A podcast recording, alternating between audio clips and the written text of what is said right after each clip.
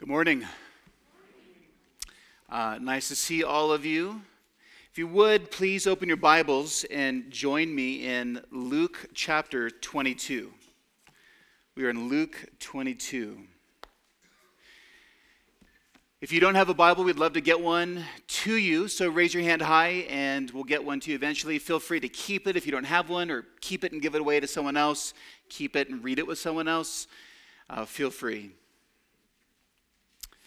As you're turning to Luke 22, as we prepare to start this new series, I do have one or two, two announcements. I want to reiterate something that, that Jeff said. We have our next covenant member meeting this coming Sunday, 5 to 7 p.m. So, members, please put that on your calendar. Uh, but another one is two weeks from now, almost, on Wednesdays, February 2nd, we're starting back up our uh, family discipleship Wednesday nights. We haven't figured out a good name for them yet. But there's classes. I'm going to be teaching two classes. Excuse me. The first one is called Instruments in the Hands of a Redeemer, or The Redeemer.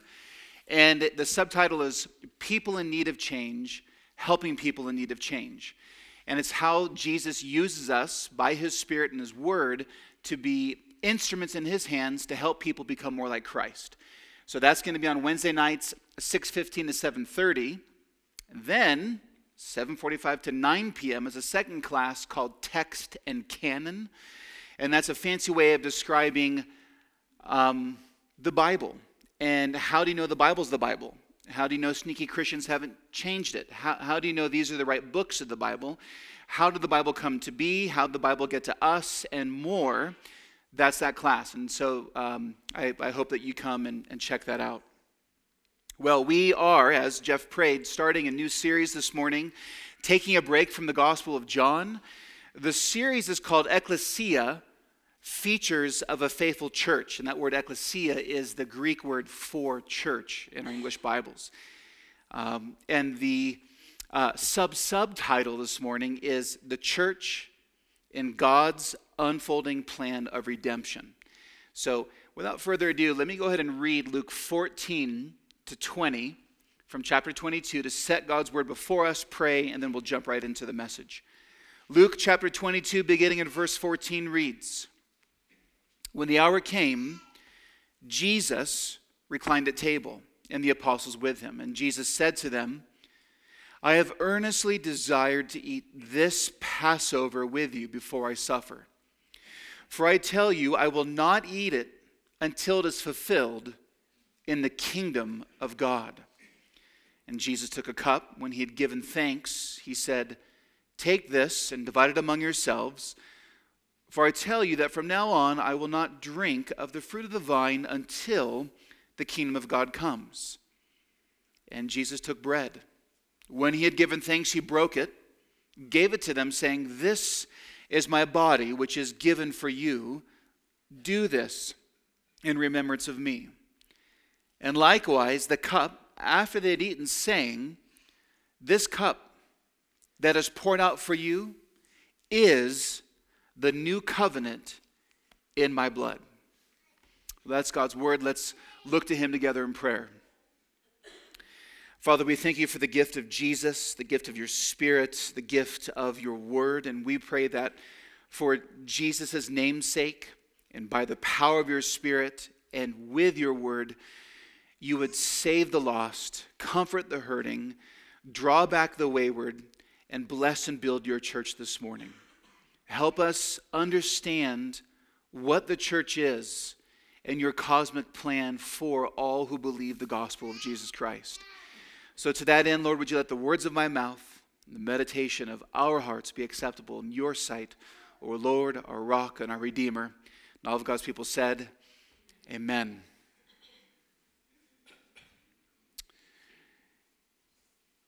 What does it mean to be the church?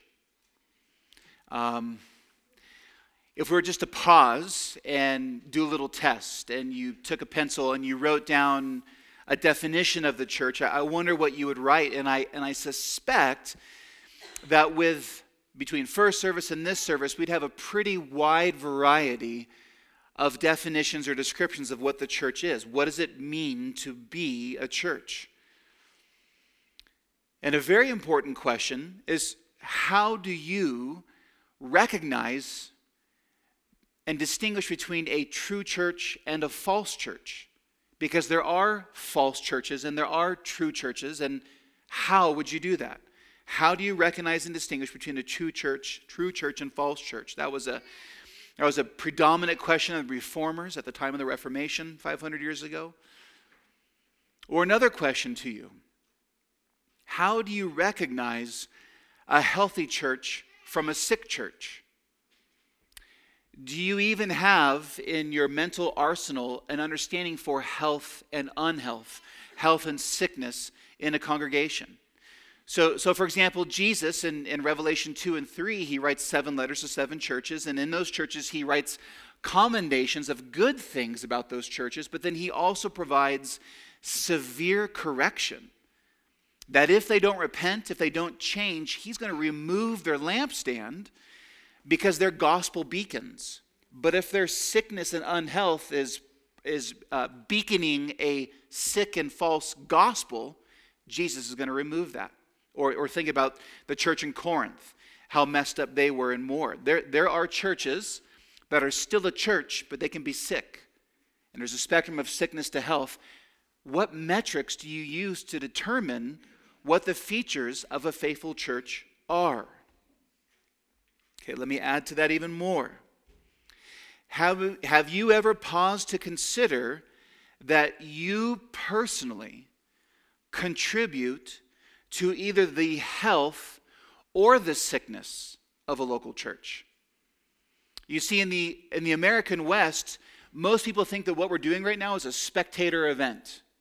Come get some felt needs felt and met, and then go somewhere else and go about your life.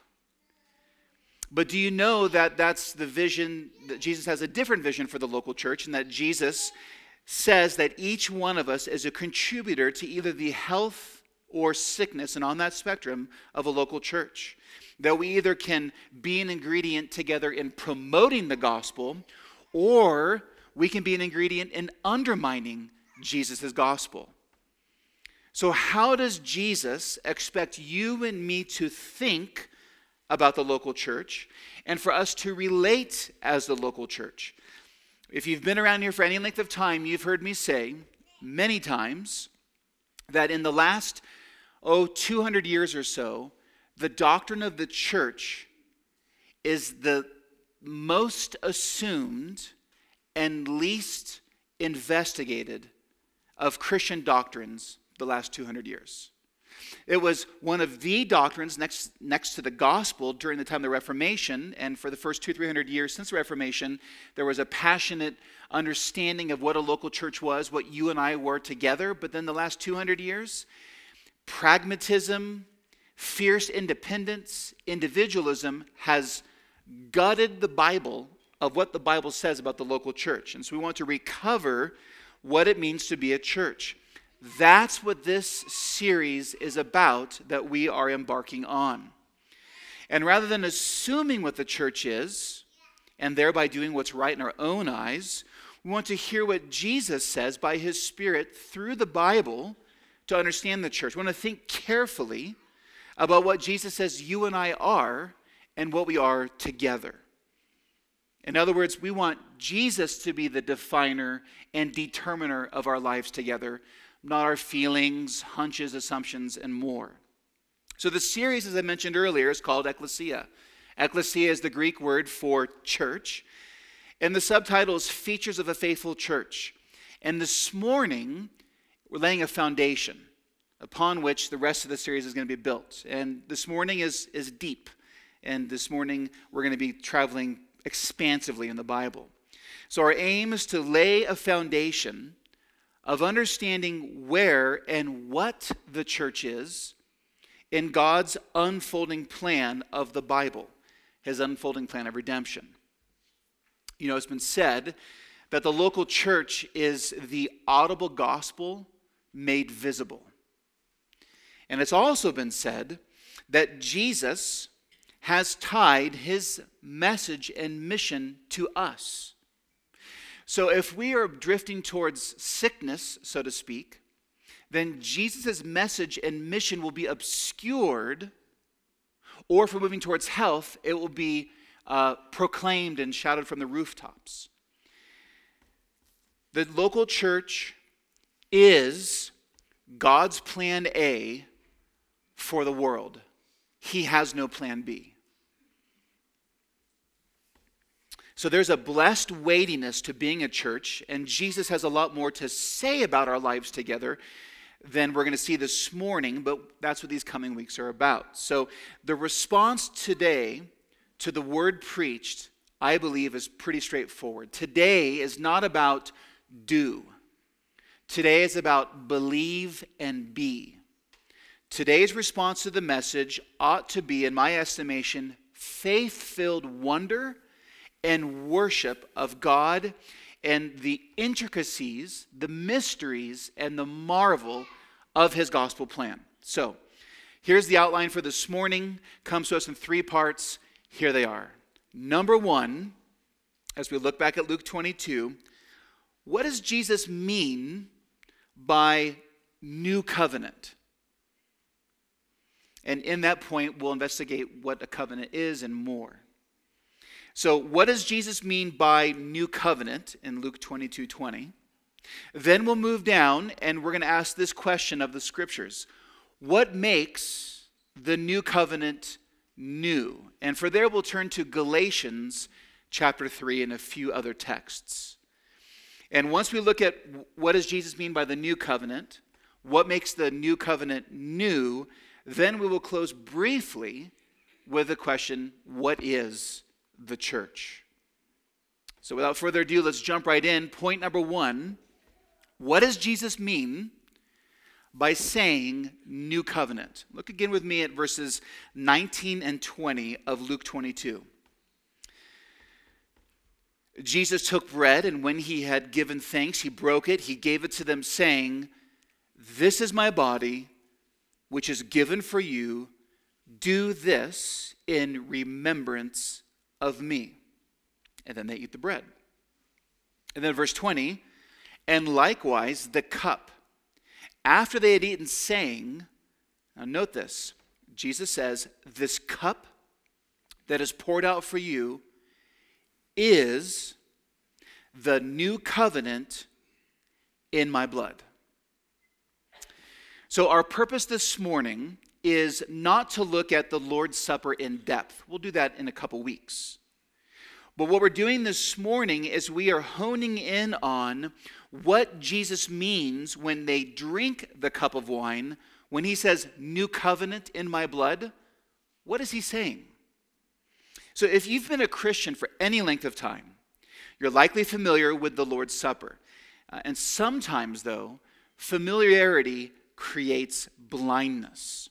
We think we know something very well when, in ca- many cases, we don't. Uh, it's possible that uh, you were saved in a church tradition or you were saved at a young age, and, and so you never really heard the Lord's Supper explained. We just always did it, and so you assumed you knew what it meant, but maybe there's more. I'm going to suggest to you this morning that there is a lot more going on than many of us are aware of. We know Jesus is doing something profound here on this Passover. We know that Jesus is taking this meal, this Last Supper, this communion, and he's taking it with the, apostles before he goes to the cross to die for the sins of his bride. We understand the gospel symbolism of this Passover meal. Jesus is the new and true Lamb of God who takes away the sins of the world. He's going to redeem and rescue through his shed blood. And so the bread, he says, uniquely symbolizes his body. The wine uniquely symbolizes his blood.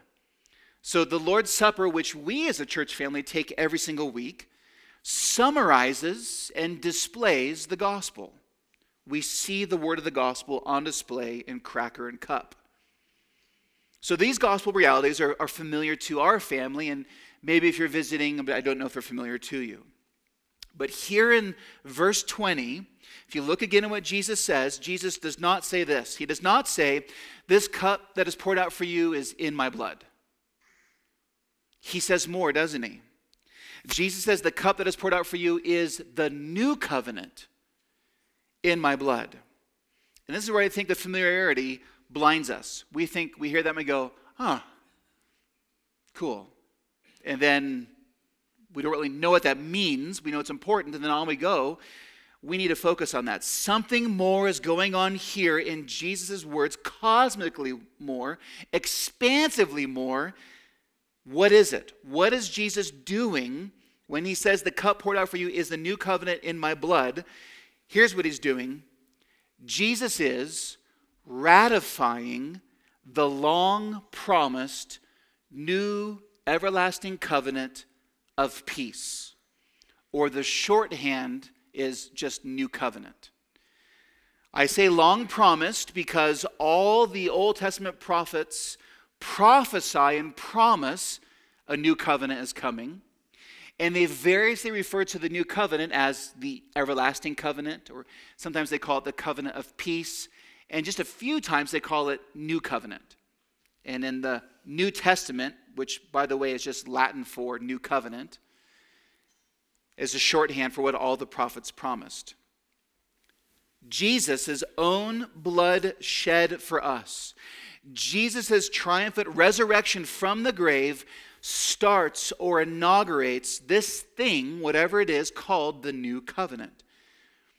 And more than that, because Jesus is God the Son in the flesh, Jesus has the power and authority to inaugurate the new covenant, whatever it is.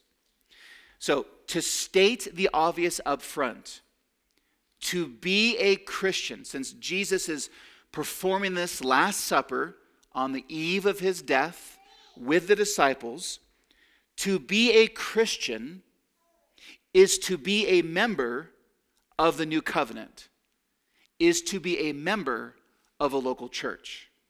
Now, it's going to take the weeks to unpack that, but that's a foundational idea. To state the obvious, to be a Christian is to be a member of the new covenant, is to be a member of a local church. So, what is a covenant? What is a covenant? Another thing that has fallen out of use, uh, not attended to in much of the church of the West, is that word covenant. Even in Christian sermons. And I'm going to suggest to you that's a problem. Here's why. This big book, this word of God, the authoritative edict of the king, this true story of the world, covenant is the framework and context of this book, the Bible. The idea of covenant, whatever it is, is the framework and context of the Bible. Covenant is the background operating system of all the Bible has to say. Nothing in the Bible, I'm going to make a bold statement here, nothing in the Bible can be understood apart from covenant. So when covenant is not on our radar and we don't know what it is and we're reading the Bible, we will be prone to make mistakes in our understanding of Scripture. And more than that, from a literary perspective, as God tells us the true story of the world, God unfolds this big, mysterious book across six divine covenants. We'll return back to that statement in a few moments. So the whole Bible is covenantal, and you can't rightly understand it apart from covenant. So again, the question is what then in the world is a covenant if it's essential to understanding the Bible? Okay, covenant. A helpful place to start book of Malachi, chapter 2, marriage is referred to as a covenant. A man and a wife marry, and God says in His Word that when two become one, that marriage is a covenantal, it's a covenant relationship. So a covenant is not a business contract, covenant is an oath bound relationship. So then, going back to what I said a moment ago, an oath bound relationship is the framework of the Bible. An oath bound relationship is the context of the Bible. An oath bound relationship is the background operating system of the Bible. It's a relationship built on promises and pledges between parties. And key here is relationship. So a marriage takes two people who were once strangers, the man and the woman become one flesh, and a new family is made. A relationship is formed. And so, this idea of covenant, oath bound promises, this idea of a family relationship carries over into what I said a moment ago called divine covenants. A divine covenant, as the name implies, is a covenant made by God. That's what it is. And as I said, the Bible unfolds across six divine covenants that build on each other. So, a divine covenant is a covenant made by God with a people of his choosing. People never approach God and say, Hey, God, want to make a covenant? God always, top down, so to speak, comes down to people and covenants with them. So, a divine covenant is an oath bound relationship. So when Jesus says, Take this cup, it's the new covenant in my blood, Jesus is doing something as God in the flesh. He is making an oath bound relationship with people. A divine covenant is where God initiates, He promises favor, He promises blessing upon His chosen people, and the people are to respond with faithful worship and faithful obedience. Blessing, worship, and obedience. God's blessing is given to the people when they keep covenant, and God's curses are given when they break covenant. And this is vital to understand the Bible. So, a, a lot of you have started your Bible reading program. It's January, whatever. You know that you've got Leviticus and Numbers looming. And, and with these books coming up, though, part of the confusion, for, for me personally, it was this, the sheer confusion of not even being able to pronounce the words in the Old Testament, let alone understand how it fits together. Once you begin to understand the covenantal framework and what God does across these six divine covenants, the pieces fit together, it makes a mosaic, and you see Jesus. So it's vital to understand from the biblical perspective no covenant no relationship with God. No person can walk around and say, Yeah, I'm, I'm in a relationship with God, and then not have covenant that God made with them. So, no covenant, no relationship with God. And by the way, a covenant is always on God's terms, and God is always the faithful partner. He's the covenant keeper. One of the needs covenants show us is that we need a faithful covenant keeper on our behalf. Spoiler alert, his name is Jesus and he makes a new covenant. He goes to the cross for our sins and covenant breaking. Every divine covenant in the Bible requires a faithful mediator. One way God, or, or not one way, the way God makes a divine covenant is that he selects a man. That man is a mediator. He is always portrayed as a divine son, a royal son. And it's through that man that God uh, works to bring the covenant. And when God brings the covenant, he's also bringing his kingdom. In the Bible storyline, it can be summarized as God bringing his kingdom through his successive divine covenants, culminating in Christ. So I keep talking about these six successive divine covenants forming the backbone of Scripture, named after a royal son. Here's a slide. Here they are in brief Adam, Noah, Abraham, Moses slash Israel, David, and Jesus. Those are the six successive, building upon the other divine covenants. I have Moses slash Israel because if you go to Exodus chapter 4, Moses is the mediator, but actually the entire nation of Israel is called God's son in this particular case. So, as you see these names, these covenants are interrelated, but they're not the same. And the key is to recognize that there's both continuity and discontinuity, sameness and difference. They're connected, one scholar refers to them as connected organically. Um, thinking of an acorn, an acorn and a full mature oak tree look very different from each other, but they have the same genetic material. So the acorn of God's gospel promise is planted in the time of Adam, and then it flourishes into the oak tree with Jesus and his new covenant. So these new covenants are interrelated, but here is something critical to understand. The first five, Adam to David, all the covenants are prophetic, preparing the way and pointing to Jesus. I just said they're prophecy. How can I say that? For example, Matthew 5 17. Uh, Sermon on the Mount, Jesus is teaching, and Jesus says, I haven't come to abolish the law, referring to the Mosaic covenant. He says, I have come to fulfill the Mosaic covenant. That's Matthew 5 17. The thing is, in the Gospel of Matthew, Matthew, use, Matthew loves the word fulfill. He uses it 15 times in total, and all the other 14 times, it is always fulfill with reference to prophecy. For example, this was to fulfill what the prophet Isaiah said, and then he quotes an Old Testament passage. Jesus is not only obediently doing all the Mosaic law required, he is fulfilling all that it prophesied and more. We have a we tend to have a small view of prophecy. We just think that it's a citation of an Old Testament verse and another one in the fulfilled in the New Testament, but it's not just that, it's absolutely that, but it's more. It's also the patterns established across Scripture, including the covenants.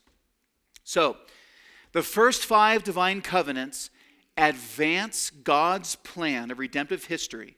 The gospel was first promised in Genesis 3:15 and it's linked together and expands through these five divine covenants and they are prophetically fulfilled in Jesus' new covenant.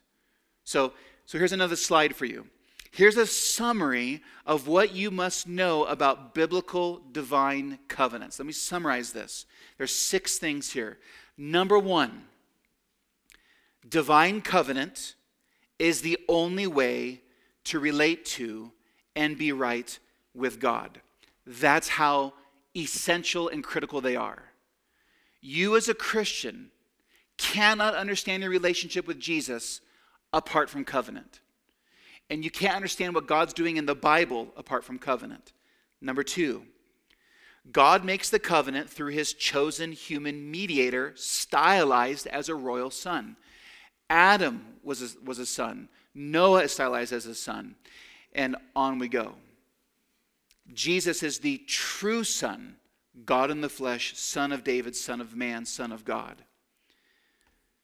Number three, the first five divine covenants are successive, they're related. Remember that acorn oak tree analogy I gave. The first five divine covenants are successive in time and prophetic in nature. They point forward and promise to the new covenant in Jesus. So, number four, Jesus' new covenant completes and fulfills all the previous covenants. Crucial to understand your Bible as you read it. Number five, Jesus' new covenant is now, at this time, ever since he rose from the grave and poured out his spirit, Jesus' new covenant is now the only way to be right with God forever. There will not be any additional new, newer covenants after the new covenant, the Last Supper. And neither is God going to reverse and roll back redemptive history and restart a covenant that doesn't exist anymore because Jesus fulfilled it. And number six, the church, as the bride of Christ, is the climax and purpose of redemptive history and will go on forever. The church, as the bride of Christ, is the climax and purpose of redemptive history and will go on forever. Every Old Testament believer before the coming of Christ has now been brought into the new covenant community, the church. How do I say that? Matthew 27. Do you remember when Jesus rose from the grave, what happened in the city of Jerusalem? Matthew 27, verse 52. Not only was the, curtain torn in the temple from top to bottom, and rocks broke, and earthquakes, and the sky turned um, all different colors, it says the dead raised when Jesus rose in Matthew 27 52, appeared in the city to many, and then they ascended with him into heaven. Why? Because the place of the dead prior to the cross was Sheol. And Jesus going into the bosom of the grave, or the, as it, Abraham's bosom, it's weirdly called in the Bible, he goes to a place of comfort. And when Jesus was there, when he rose three days later, he brought the believing dead with him to heaven. And they are now all part of the new covenant church. Adam is, Moses is, David is, everybody is. All believers are. That's a lot. That's expansive. And what are we asking? The question here is what does Jesus mean when he says, This is the new covenant in my blood? Friends, this is what he means and more. It's not a throwaway statement. He wasn't trying to fill the air with words. Jesus is claiming in that moment, and his disciples don't even get it. As he hands them cracker, as he hands them the cup, and he says, Drink this. This is the new covenant in my blood, Jesus is declaring and proclaiming that the cosmic gospel plan from before all time, the kingdom of Christ is now come. The new covenant is being made, and his new covenant people is the church. New covenant people are gospel people, are church people. That's why Moses could say back in Deuteronomy, and Jesus can quote Moses in the Gospel of John to say that if you if you don't listen to me, to disobey Jesus is to disobey Moses because Moses believed in Jesus. Belief in the gospel is the door key to Christ's kingdom of the new covenant. You, friends, as a believer in Christ, are a member of the new covenant. That's how you relate to the Trinity on the Trinity's terms. So, so every Sunday, we as a family, when we take the Lord's Supper together, we are showing each other, far from being an introspective, privatized, personal meal where, where I'm just me and Jesus at the table, the Lord's Supper is lift your eyes up, celebrate the gospel, and recognize that when you eat the bread and drink the cup, you are showing to all your brothers and sisters in Christ that you remain a citizen of heaven, a gospel believing member of the new covenant, that is to say, the church. So the question at the beginning is what does Jesus mean by new covenant? That's what he means. Remember, where does the church fall in God's plan of redemptive history? We are the climax and purpose, what God has always planned, and He has brought all believers of all time now into the new covenant. Well, then that leads to the second question What makes the new covenant new? What, why do we need this in the first place? And for that, we're going to be turning to Galatians 3. So please join me there. We have a long passage to look at. So as you're turning to Galatians 3, the question now before us is first it was, what does Jesus mean by new covenant? And now it's, what makes the new covenant new? Because if God's plan all along was to bring Jesus' eternal new covenant, why, for example, did he give the old covenant, the Old Testament, the Mosaic law? God, in his wisdom, has decided to unfold the gospel across human history, right? He, he didn't put Jesus in the Garden of Eden, he put Adam in the Garden of Eden. And his plan across time is to eventually send the Son. So the question is what makes the new covenant new? Well, First, how does the New Testament describe the purpose of the Old Testament? We could go to the book of Hebrews, we could go to the whole book of Romans, the whole book of Galatians. We're going to look at Galatians 3:10 and following. We're going to go down to verse 29, long passage. I'm going to make some comments along the way. The apostle Paul is writing and he is he is rebuking the church in Galatia for returning to the Mosaic covenant and thinking that they need the Mosaic covenant to be saved. That they have to go to the Mosaic covenant, get saved, then become part of the new covenant and he's rebuking them. So here's what he says as he explains why. Galatians 3:10 and following. He says, "For all who rely on works of the law." And when he says law, he's referring to the Mosaic covenant as a package. For all who rely on works of the law are under a curse. For it is written, Cursed be everyone who does not abide by all things written in the book of the law and do them. So you disobey once, one small piece, so to speak, of the Mosaic covenant, you've broken the whole thing and you're now under God's curse because you're a covenant breaker. Verse 11, he continues Now it's evident that no one is justified before God by the law. Did you catch that? The Mosaic covenant can't justify anybody. For the righteous shall live by faith. But the law is not of faith, rather, the one who does them shall live by them. Christ redeemed us from the curse of the law by becoming a curse for us. For it is written, Cursed is everyone who is hanged on a tree. So that in Christ Jesus, now, now, now catch this, catch the relational connections of verse 14. So that in Christ Jesus, the blessing of Abraham might come to the Gentiles so that we might receive the promised Holy Spirit through faith. So, promises were given to Abraham, they were blessings. Those promises and blessings can come to Gentiles only through Jesus Christ. Well, how could Paul say that? Well, verse 15, to give a human example, brothers, even with a man made covenant, no one annuls it or adds to it once it's been ratified. And now, this, catch this, verse 16. Now, the promises were made to Abraham and to his offspring.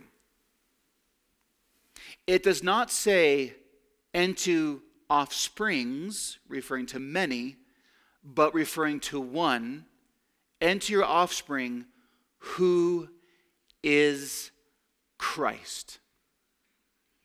Galatians 3 16 just declared and stated that the promises made to Abraham in Genesis 12, Genesis 15, Genesis 17, Genesis 20, and Genesis 22 were ultimately made to Jesus Christ.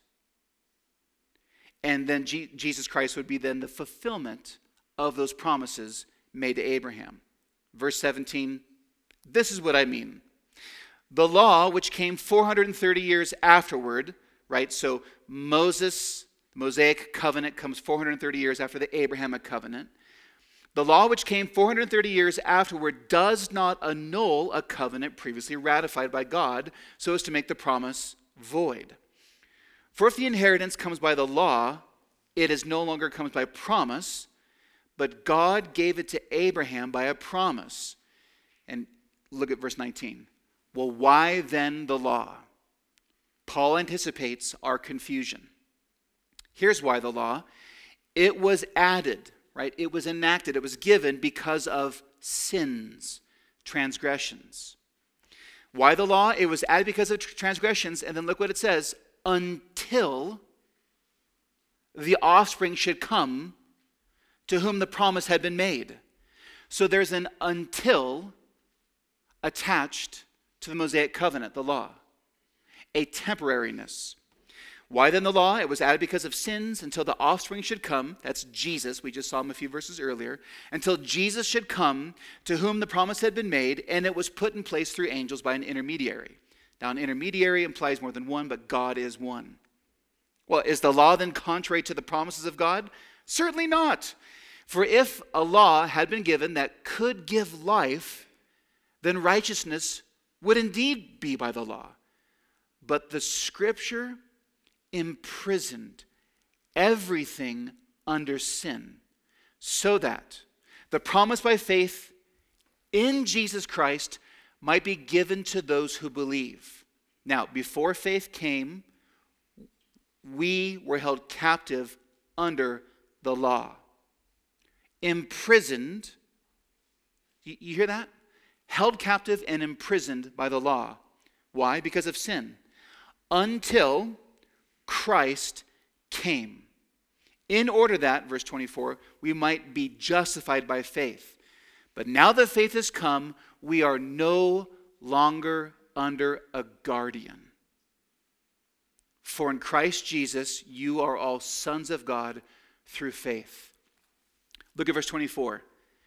So then the law was our guardian until Christ came. And verse 25, now that faith has come, we are no longer under a guardian.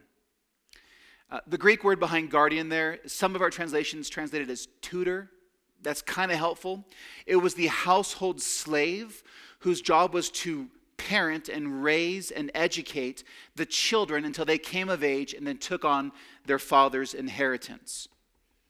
Paul uses this word in verses 24 and 25 to describe the role of the Mosaic covenant. Its law was a guardian until Christ came. Why? So that we would be justified by faith in Christ. Verse 25, now that we, faith has come, what's our relationship to the Mosaic covenant? We are no longer under a guardian. For in Christ Jesus, you are all sons of God through faith. For as many of you, verse 27, We're baptized into Christ, have put on Christ, there's neither Jew nor Greek, there is neither slave nor free, there's neither male nor female, for you are all one in Christ Jesus. And if you are Christ's, then you are Abraham's offspring, heirs according to promise. All believers in the gospel of Jesus Christ are heirs of Abraham's uh, of Abraham. We are his offspring. So when we ask this question then why did God give the old covenant? We discover in this long section and more could be said God intended the Mosaic law, the Mosaic covenant to be temporary until Jesus arrived in the flesh, lived in our place, died for our sins, rose for our justification, ascended into heaven, sat down next to the Father, making the new covenant, pouring out his Spirit. So, what the law did, the law exposed and defined sin as sin. Think about Paul's argument in Romans 7, right? I wouldn't have known what lying was until God said, don't lie, and lust and covet and steal and more. So, the purpose of the law and the sacrifices and the priests and, and all that was associated, it defined sin, it exposed sin, but the law also was God's means to cover sins through animal sacrifices until the ultimate sacrifice should come, the ultimate high priest should come, Jesus. And so the law was holy, righteous, and good, Romans 7 tells us, but the law could not give what we needed most new hearts. The law could show God's holiness and beauty. The law could show uh, what, how God wants the world to work, but the law could not give new hearts. The law could not give the indwelling ministry of the Holy Spirit. So then, God gave the Mosaic covenant or law to expose and deal with sin while preparing for Jesus. And now that Jesus has arrived, he's made the new covenant to do away with the old covenant. Which then begs the question okay, that's why he gave the law temporary. The law was a parenthesis in God's plan. So then, what makes the new covenant new? Two passages. I'll read them both and then comment. Jeremiah 31 31 to 33. I, I would encourage you to write that down or turn there with me. Jeremiah 31, beginning of verse 31. There's many passages on the new covenant and the prophets. Here's one of the clearest. God declares, Behold, the days are coming, declares the Lord, when I will make a new covenant with the house of Israel and the house of Judah, not like the covenant that I made with their fathers on the day when I took them by the hand to bring them out of the land of Egypt. Pause. The new covenant is not like the old covenant. That was verse 31 and 32. Not like the covenant that I made with their fathers on the day when I took them by the hand to bring them out of Egypt, my covenant that they, do you see the word? Broke. Though I was their husband. So he's marrying marriage terminology that they were a faithless bride. For this is the covenant, verse 33, that I will make with the house of Israel after those days, declares the Lord. And here are the glories of the new covenant. I will put my law within them, and I will write it on their hearts. I will be their God, and they shall be my people, and no longer shall each one teach his neighbor and each his brother, saying, Know the Lord, for they shall all know me, from the least of them to the greatest, declares the Lord. For I will forgive their sins, and I will remember their sin no more. Skip ahead to Ezekiel 36, three verses. Ezekiel 36, verses 25, 26, and 27. Also speaking of the new covenant, Ezekiel says, I will sprinkle clean water on you, and you shall be clean from all of your uncleannesses and from all of your idols. I will cleanse you. I will give you a new heart, and a new spirit I will put within you. I will remove the heart of stone from your flesh and give you a heart of flesh. I will put my spirit within you and cause you to walk in my statutes and be careful to obey my rules. That, that passage, by the way, in Ezekiel 36 is the background of what Jesus is explaining to Nicodemus in John chapter 3 about needing to be born again and born from above. So, so here is a summary of the contrast between Israel's Mosaic covenant and Jesus' new covenant and what makes the new covenant new.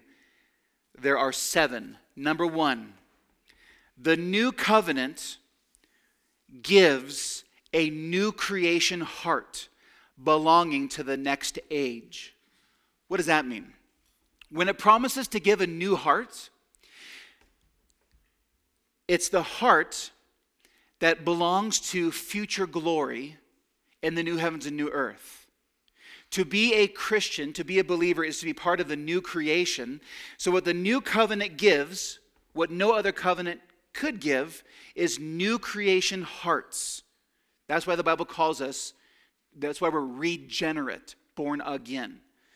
Number two, the new covenant gives a new human spirit to delight in Father, Son, and Holy Spirit. We're given a new nature. The promises to Adam and Noah and to Abraham and to Moses, Israel, and to David could not give a new human spirit or a new heart. Only Jesus' new covenant can do those things. Number three, the glories of the new covenant. What makes the new covenant new is that the new covenant gives the permanent, everlasting, unending, forever, indwelling ministry of the Holy Spirit. The Old Testament language, for example, of priests, prophets, and kings, was that the Holy Spirit would come upon them or overshadow them, cloak them, as it were, but could leave them. But the promise of the New Testament is that God Himself wants to take up residence in us forever for all eternity. The new covenant gives the permanent indwelling ministry of God Himself. Number four, the new covenant permanently washes away your sin, past, present, and future. Under the Old Covenant, Old Testament, Mosaic law, sacrifices every morning, every evening, all day long, sacrifice after sacrifice, blood spilt, reminder year after year that the blood of bulls and goats could not take away sin. It covered sin temporarily, but what we needed was a better priest to offer a better sacrifice. That's the argument of Hebrews. And so when Jesus hung on that cross for our sins and his blood was spilt for his bride, Jesus washed, trampled underfoot, threw behind his back, cast into the depths of the sea all of your sin. Not just past sin, not just present sin, but your future Christian sins too. All of them. We are now justified and cloaked in Christ's righteousness. That's what the new covenant gives. That's why it goes on forever. That's called good news, by the way, and it should make you excited. Number five, the new covenant also now gives delight and obedience from faith filled hearts. No longer hearts of stone no longer obedience from the outside in, but obedience and desire to obey from the inside out. Number six, we also saw the new covenant is filled with regenerate believers only. This is Jeremiah 31 34. Unlike the Abrahamic covenant, signified by circumcision, cision, however you say that word, you can figure it out. Unlike the Mosaic covenant signified by the Sabbath, you had unbelievers in Israel, and you had unbelievers going from Abraham, but in the new covenant of Jesus, 100% of the people are believers. Uh, that, that's why we heard it say, uh, no longer shall each one teach his neighbor. This is Jeremiah 31 34. You don't need to have evangelism, as it were, in the sense that under the covenant people, you don't have unsaved people in the covenant. No longer shall each teach his neighbor and each his brother, saying, Know the Lord, for they shall all know me, from the least of them to the greatest, declares the Lord, for I will forgive their sin. So the people who belong to the new covenant are only professors of the gospel of Jesus Christ. And number seven, the new covenant will exist forever. That's why you heard me say in the previous point that the, that the new covenant and that the church is the climax and purpose and plan of all of God's redemptive history. The new covenant will exist forever because your sins have been removed forever, and the Holy Spirit is indwelling you forever, and we're now the temple of God forever. Which is why the Old Testament prophets called this the new everlasting covenant of peace. So, I ask again when Jesus said, The cup that is poured out for you is the new covenant in my blood, can you answer the question better? Not just throwaway words, but Jesus actually means something, as I said at the beginning, just um, exquisitely and expansively deep, broad, high, and wide truth, the cosmic plan. Friends, this is yours in Jesus. If you're a Christian, I have just described all the glories and gifts, marvels and measures and treasures that Jesus has worked for you on your behalf in the gospel. That's why God became flesh, truly God and truly man, to live in our place, take our sins on the cross, rise from the grave, so that he could joyfully bring you into his new covenant by his blood.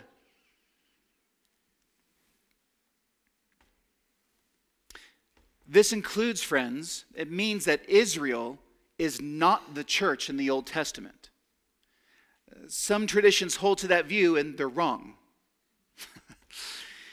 the reason being, the church is tied to the new covenant and its blessings. No new covenant, no church. So the church exists because Jesus' new covenant exists. So at the Last Supper, Jesus is saying that all that was once promised is now fulfilled in Him. You can have a new heart, and if you're in Christ, you do. You have died to sin. Jesus has overcome so you can overcome sin in your life. He's given you that new heart to delight in His ways. He has given you His Spirit, and He is happy to do so. God is pleased with you in the Son. And moves towards us in our sin and shame, even as believers, because he loves us. We have now in the new covenant all those things that the Old Testament saints longed and looked for, as Hebrews 11 says. And now they get it too because they've risen with Christ and they're in heaven. This and much more is all yours in Christ. This is the foundation of what it means to be the church. The church is inseparable from the new covenant, it's inseparable from the kingdom of God. The church is made by the gospel. And by the way, as the author of Hebrews argues, I'd suggest you go read it today. Beautiful book. Because Jesus, the high priest and perfect sacrifice, has done his work and is seated next to the Father, the author of Hebrews describes Israel Old Covenant as, quote, weak, quote, useless, quote, obsolete, quote, passing away because, quote, the better eternal covenant has come. So, ever since Jesus died, Jesus rose, and Jesus poured out his spirit, the old Mosaic covenant does not exist anymore. The new covenant does. And the law of Christ and his expression of all of his commands is what we are under. So, ever since Jesus rose from the grave, all of God's people, past, present, and future, Adam, Moses, David, everybody has now been brought into the new covenant, and the new covenant goes on forever. There's no other way of salvation. Jesus is the way, the truth, and the life. There's no other way of relating to the triune God apart from the new everlasting covenant of peace. So, then, very briefly, then, what is the church? The subtitle of this series is Features of a Faithful Church. Being a healthy church begins with the foundational understanding of God's cosmic plan of the gospel and where we where the new covenant falls in that unfolding plan. The church is the purpose, the church is the climax of God's gospel plan of redemptive history. The church is the audible gospel made visible. The church is the recipient of all the long waited Old Testament promises of the new covenant. And so, all people everywhere across the whole globe, including friends in Israel, are all called to repent and believe the gospel of Jesus Christ. Read Acts 17. Imagine then if we were born in any other era of redemptive history. You would not have these promises. You would not have a new spirit. You would not have a new heart. You would not have the gift of God's Spirit.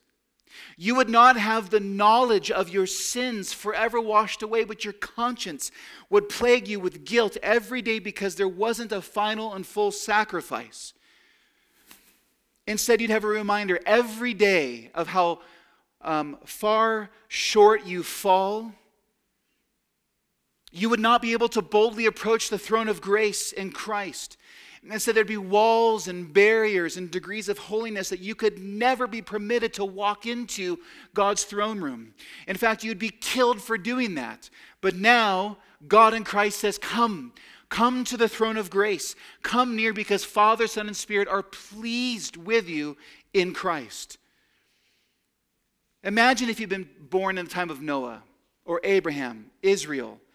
Unless you're of the right biological lineage, we as Gentiles would have been born outside the covenant of community and have had to have done so much to work into the covenant at the time. But now we, this side of the cross and empty tomb, are the recipients of all the long awaited promises. We have the marvelous new creation gifts of the new covenant that all the other saints previously dreamed of. To be the church, then, is to be the gospel kingdom of the new covenant. And the proper response to this truth is to believe if you don't, to turn from your sins, to turn to Christ, trust the King of creation, and he will gladly welcome you into his arms. And for those of us who do know the Savior, to engage in worshipful wonder and faith filled awe and thanksgiving that we get the blessing, not because of us, but because of Christ, to be this side of the cross and have all of these glories that old saints only longed for poured upon us. Amen. Lord, your word, you speak of mystery in the New Testament. That there was mysterious truths hidden in your Old Testament that were not yet plainly revealed until the coming of Christ and outpouring of his Spirit. So, Lord, there's mysteries in this gospel that goes on forever. There's mysteries in being the bride of Christ. There's mysteries of being the eternal temple of God. And so, Lord, would you please help us understand and embrace these mysteries? Would, would these truths mobilize those from backgrounds in your church of both Jew and Gentile to preach this gospel to those who don't yet know you, to see them come into your kingdom? Jesus, magnify yourself in this place, we pray. In Jesus' name, amen.